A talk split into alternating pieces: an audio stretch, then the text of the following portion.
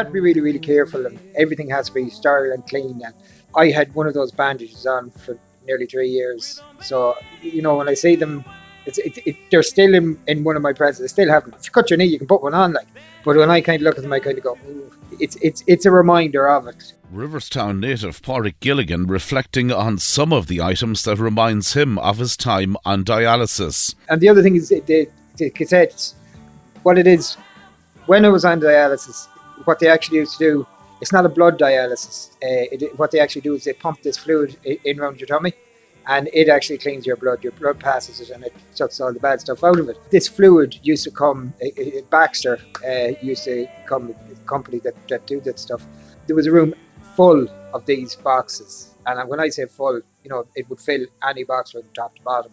It came in cardboard boxes, so, you know, we have files in the cardboard boxes. I still have a few of those, like, that are holding old photos and things like that. When I see them, I kind of going, I can remember, but then you kind of you kind of bring yourself forward and you're going, well, I don't miss those. Do you know what I mean? A happy thing to see them at the same time.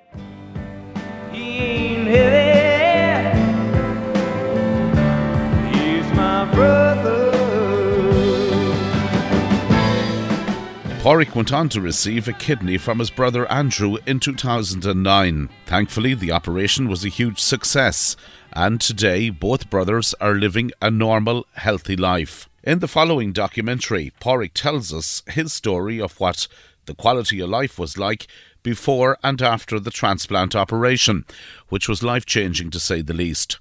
Pádraig was born in Riverstown in County Sligo, and from a young age, his condition soon materialised. But when it was roughly six months old, I had a bad night, crying a lot, like babies do, but you know, when a child just doesn't stop crying. They brought me to the doctor and then I was brought to Sligo General.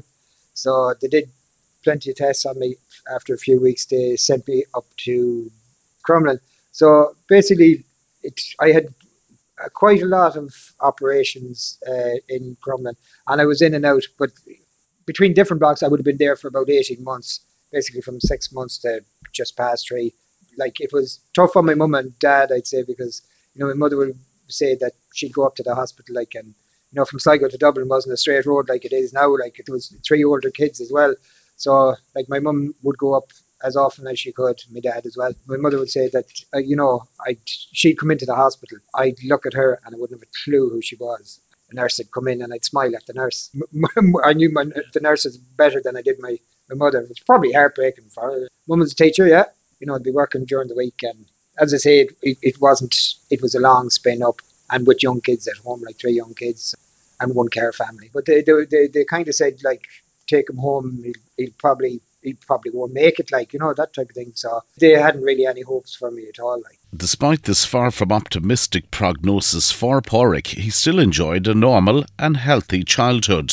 I didn't get any worse, and like I, when I started school, I was a normal, you know, four year old kid, like, and all through school I had no issues whatsoever. You know, and and secondary school played football.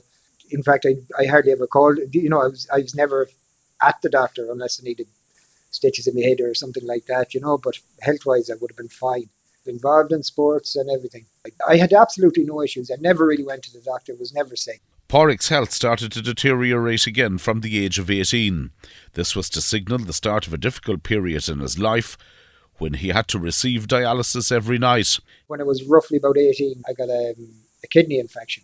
So they found that there was protein in my urine, so they, they said, right, that's not a good sign. The function of the kidney was, it, it wasn't great. Like Basically, they monitored, monitored it, kept a really close eye on it. I spent a week in Sligo, and then they said, maybe you should hit for Beaumont which specialised kidney hospital. All my appointments were in, in Beaumont Hospital after that. So I used to call up about I think once every once every six months to a year. It wasn't very often. The, the kidney function was decreasing. And then as the kidneys just got weaker and weaker, it was more often. For years, you know, and it, you would go to work or even even you know, now that you think back on it in school, you'd be tired, you know. When I started working, you would as my kidneys were decreasing in, in ability of what to do, I just come home from work, I'd be flat, sleep on the chair, and then get up and go to bed. Like, like you hadn't got the, the energy. Like the doctors could tell you because they could see.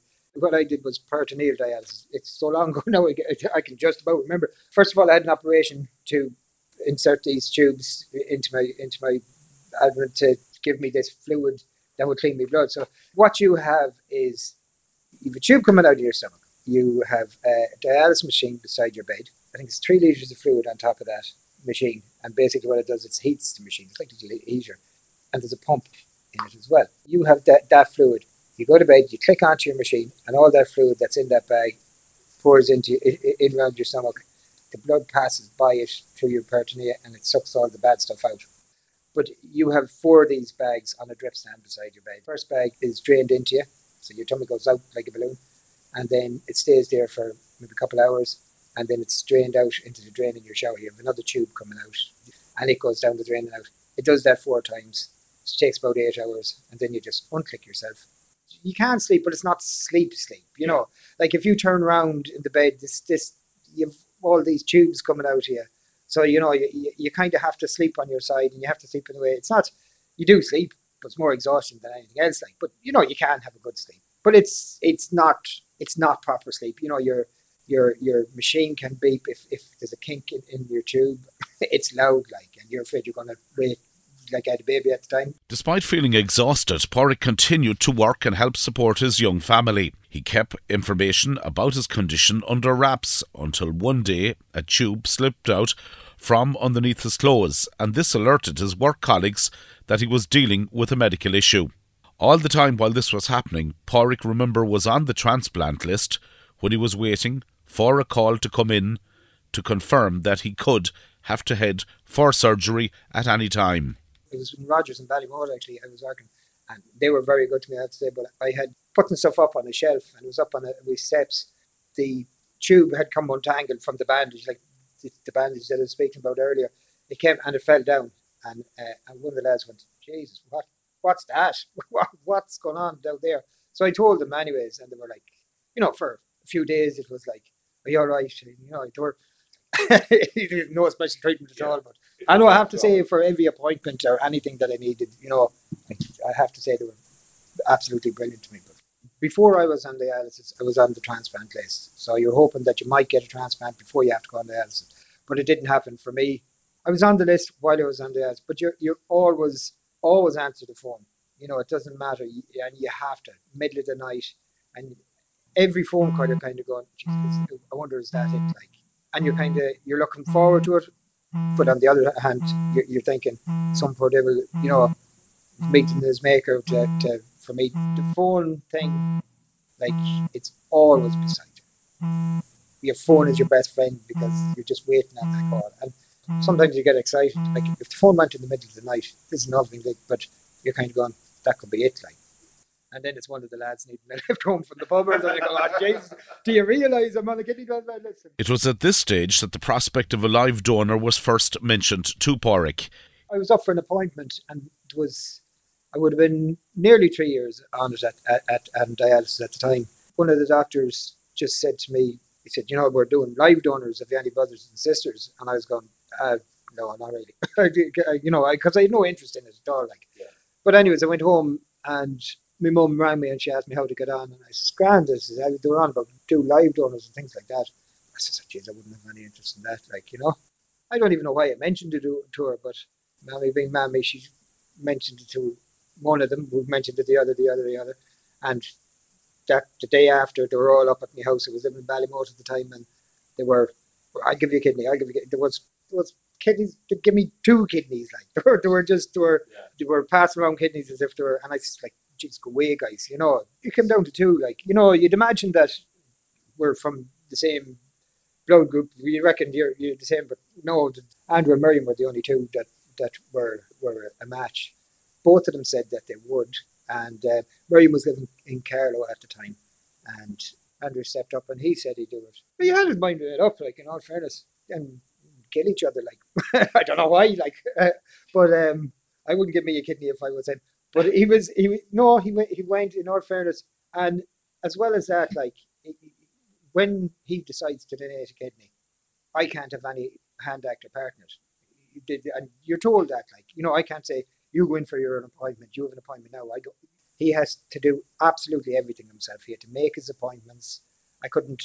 I wouldn't like when it came to. I wouldn't speak to him about it. Like, But he did all, made all his appointments and all his tests, and like he had, he had a few months of hit, tripping up and down to, to Hobart.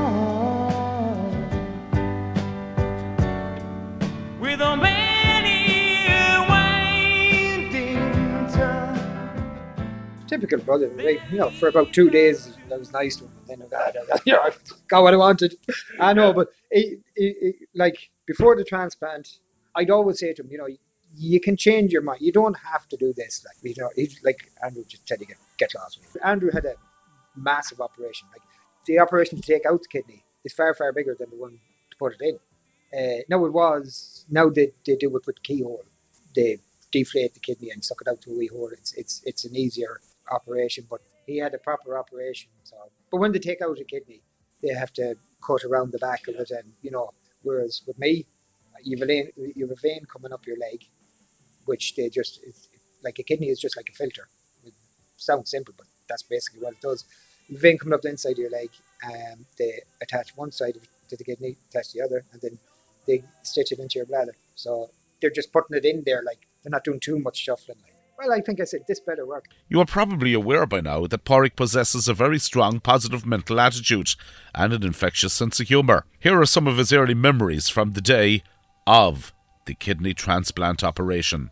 The two of us were beside each other, kind of, well, not in the same bed, but he was in the bed beside me. Porter came up, two porters came up, Pádraig Gilligan. I was going, yeah.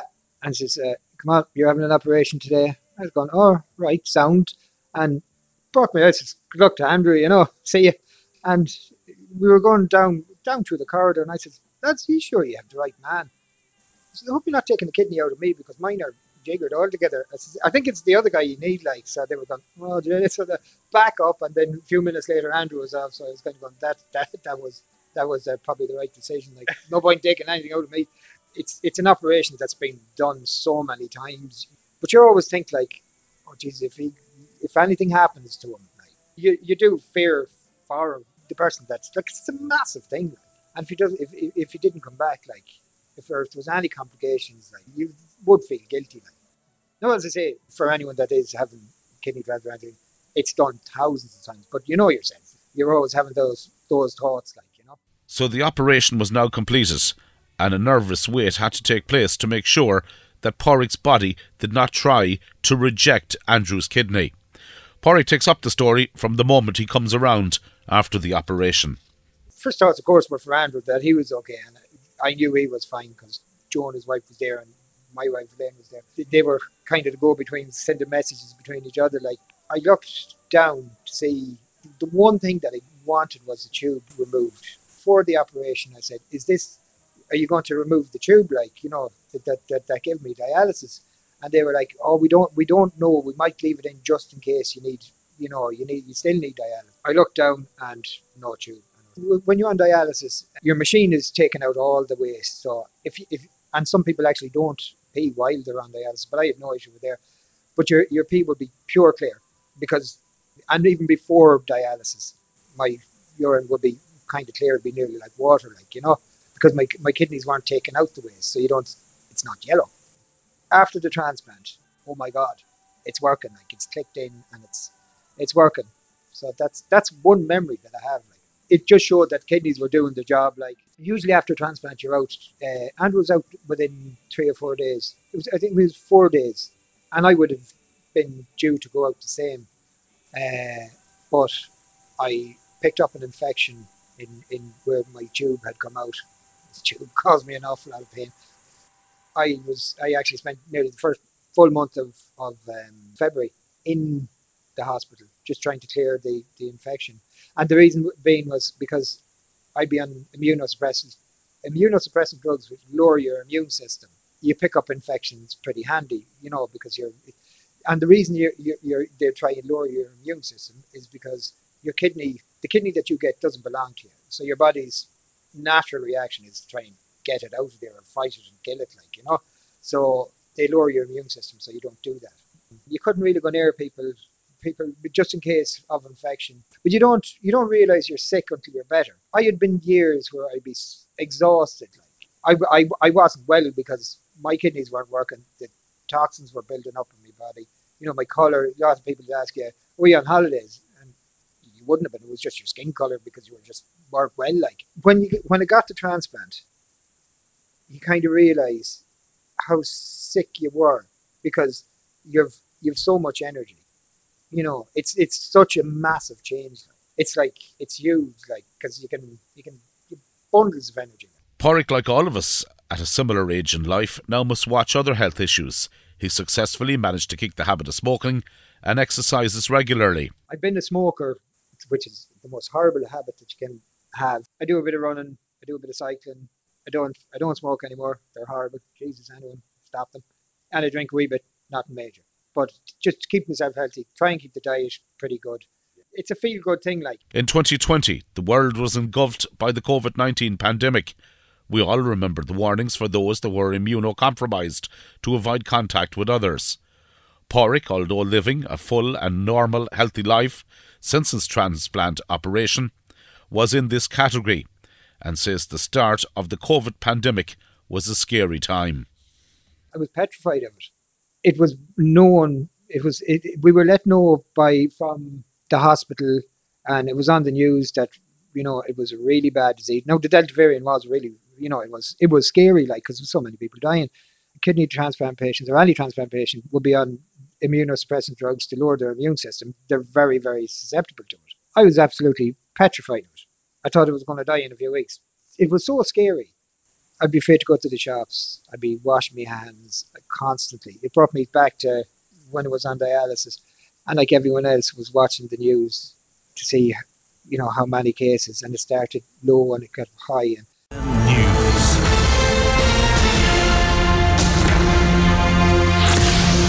Good morning, it's 8 o'clock. I'm John Lynch. An infectious disease expert is warning that further deaths from COVID 19 are inevitable as the number of cases continue to rise. In the latest set of COVID 19 figures released by health officials yesterday, there were 138 new cases reported across the country, with Donegal and Leitrim sharing 24 cases with 12 other counties. The number of cases in Donegal now stands at 545. In Sligo, it's 158, while in Leitrim, the number has risen to 89. Yesterday's figures also confirmed five cases been added to Donegal in the county breakdown and two to Leitrim and one in Sligo. These cases were initially flagged on Saturday. No additional deaths were reported yesterday.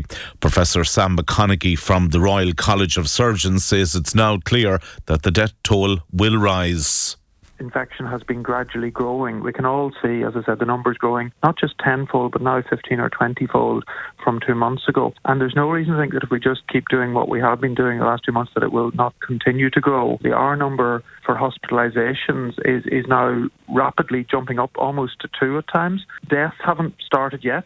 But eventually, I, I was kind of going, we were in lockdown. We weren't going anywhere. So that was fine. But I, I, I found myself looking at the news to see what the numbers were. And then I kind of went, well, those aren't just numbers. They're actual people who have passed away, their family and everything. So you, when you kind of thought about like that, it, it even made it scarier, you know. And you don't want to be one of those statistics. But I think the, the news really had it out there. Everybody was looking at it. So I, from my mental point of view, I stopped watching the news. I stopped watching telly. And I don't really watch telly to this day. I live in my own little bubble. And whatever happens, happens and nothing happened, thankfully. I think if I had to continue watching the news, for me, I had to stop watching it because you, you just you go nuts. Lockdown was a lovely time as well because it was quite peaceful. You didn't have to go anywhere. You weren't. Family it was family time, like you know. It, it, was quite nice. I enjoyed it. Like it was tough. You know, I parents living over the road and you were shouting at them outside the window. You couldn't go near them. You know, that end of it was hard. Like like the weather was lovely. We had a barbecue most most yeah. days. Um, we were blessed where we live, like because we were out in the middle of the country. Um, the new N4, our road was completely closed off, so there wasn't even cars passing. It was like there was nobody around us. We used to go for walks on the. We're just beside the, the new N4, and it wasn't big, so we used to go for walks and we'd meet the neighbours, you know, walking on the. We shout across them, you know, because you can't go near them. Like scary time, but a lovely time, you know. COVID wasn't bad now, to be honest with you, for business. Well, I have an online website, gilligansales.com, shameless plug there. It was at the start, when I heard about COVID, I was going, "Oh, this is this is me gone." Anyways, and then the phone started ringing and the website started, so it was absolutely brilliant. It was crazy, crazy, crazy, crazy for about two or three weeks, and then stock dried up of everything in the world. Like I, I would sold a lot of bicycles. After two, three weeks, probably I sold tons of bikes. Like, and then I was thinking, this is brilliant. And then you could not get a bike. You, some bikes you still not can get to this very day. Like it was great, and then the stock ran out. So, and like I do garden stuff for fire pits and stuff like that. You know, you sell a load of them, and then you're looking to your suppliers, and they've gone, they've been bought out completely. Like the website out there, and it's it's it's you know, the name is there, like you know. So. Pádraig has been through this ordeal and has come out the other side. So, what advice has he for anybody embarking on a path that he has travelled? He tells us not to fear the process and to trust the medical professionals and to avail of the support that is available. It can be scary, but there's no need for it to be. When I was sick, I kind of when, when I was told I'd have to go on dialysis, I was like, "Oh, that's grand, you know, I'll take it as it comes." The day they tell you, "Right, you're going on dialysis, you'll have an operation next week," and I'm kind of afraid of your life. There's absolutely no need because there's a lot worse things that you could have. I'll tell you one thing: Beaumont Hospital, you can ring them 24/7 if it's anything. They will answer the phone to you or they'll put you in contact. You go in and you meet people in the hospital and you can chat and chinwag and you're on the machine for three, four hours, whatever. You know, I think it's three days a week. Now, I didn't do that. Um, but you know, you, you, you have people there who know what they're going through. The dialysis that I did was very solitary because you're on your own. The Irish Kidney Association are brilliant because they have meetings every month you can go in and you can chat to people. And when I started going to those meetings, you know, you'd be you'd be talking to people who had the same problems as yourself. Like whereas I did my dads at home, there's no one that you can have a chin wag with it about. But the the, the IKA, they're brilliant. Like they're a fantastic organisation. Like, but you can chat to people. You know, just to talk to somebody is brilliant about your problems. Or if if if if you're if you're going on dialysis, I wouldn't be afraid of it. It doesn't hurt. You know, that's what that's what I was always thinking. Will it hurt? Or you know, it doesn't hurt. And you know, operations they don't hurt. Like circumstances happen in life that there's nothing you can do about it, and this is one. Of them. But the good thing about it is, if you got this 40, 50 years ago, curtains, you'd be gone. You know, the, the, there's no, they're not going to do an operation on you. You're just going to die. Like whereas now, you know, they can take. It's amazing. It's so amazing that they can take. You know, a, a, a kidney from my brother and put it in to me, and that's me alive. You know, whereas if it was 50 years ago, wouldn't even be thought about. And uh, like there's, there's there is worse things you can have. You know, you know when you're on dialysis, you can walk, you can talk. I go to the Beaumont Hospital and I see people. I go once every four months at the moment, like just check up. Like. Thankfully, it's it's it's usually okay. Don't get me wrong. Some people have a very hard time with it. you know, I'm not. My story isn't everyone's story. Most of them, they're not fine, but they're fine. They, you can go about. It's amazing. Pádraig now tells the story to inspire or indeed to provide comfort to others that are embarking on a similar journey to the one that he has travelled.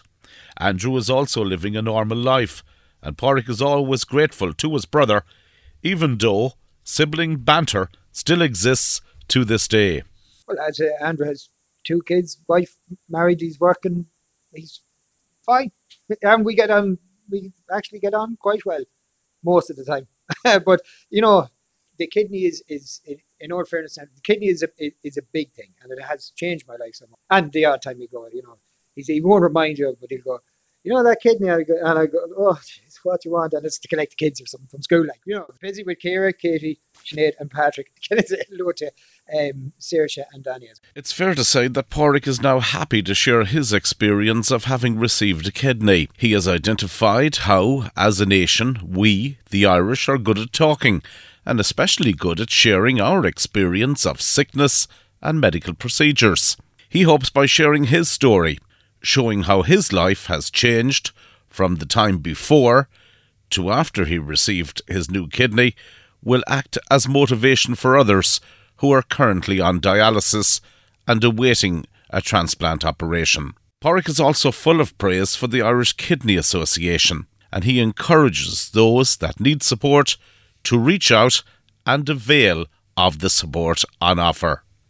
the Irish Kidney Association for for and I'm just saying, and I only thought about that today, but they for people that are doing doing home dialysis, they call it, or peritoneal dialysis.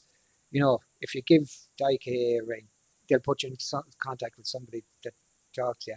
And I remember getting a phone call from a girl in Mayo, I think. You know, she she got my number and she's, she's like, I hope you don't mind me ringing you to ask you. I'm going on dialysis. And like, it's like typical Irish. If you know, if you have a medical issue, Jesus, Irish love talking about what's wrong with them. Like, you know, they'll talk for ages. Like, you know, but so that girl, you, you just I chatted to her like, you know, she was worried. It was her mum rang me first, and then she rang. Don't worry, you know, it's fine. Like, talk to her about it.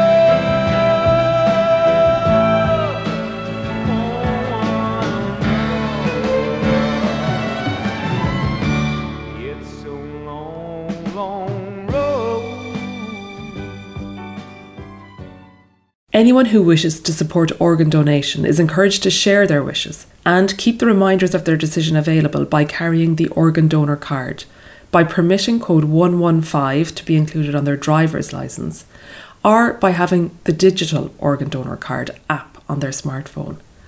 More information and organ donor cards are available from various sources, including the Irish Kidney Association website www.ika.ie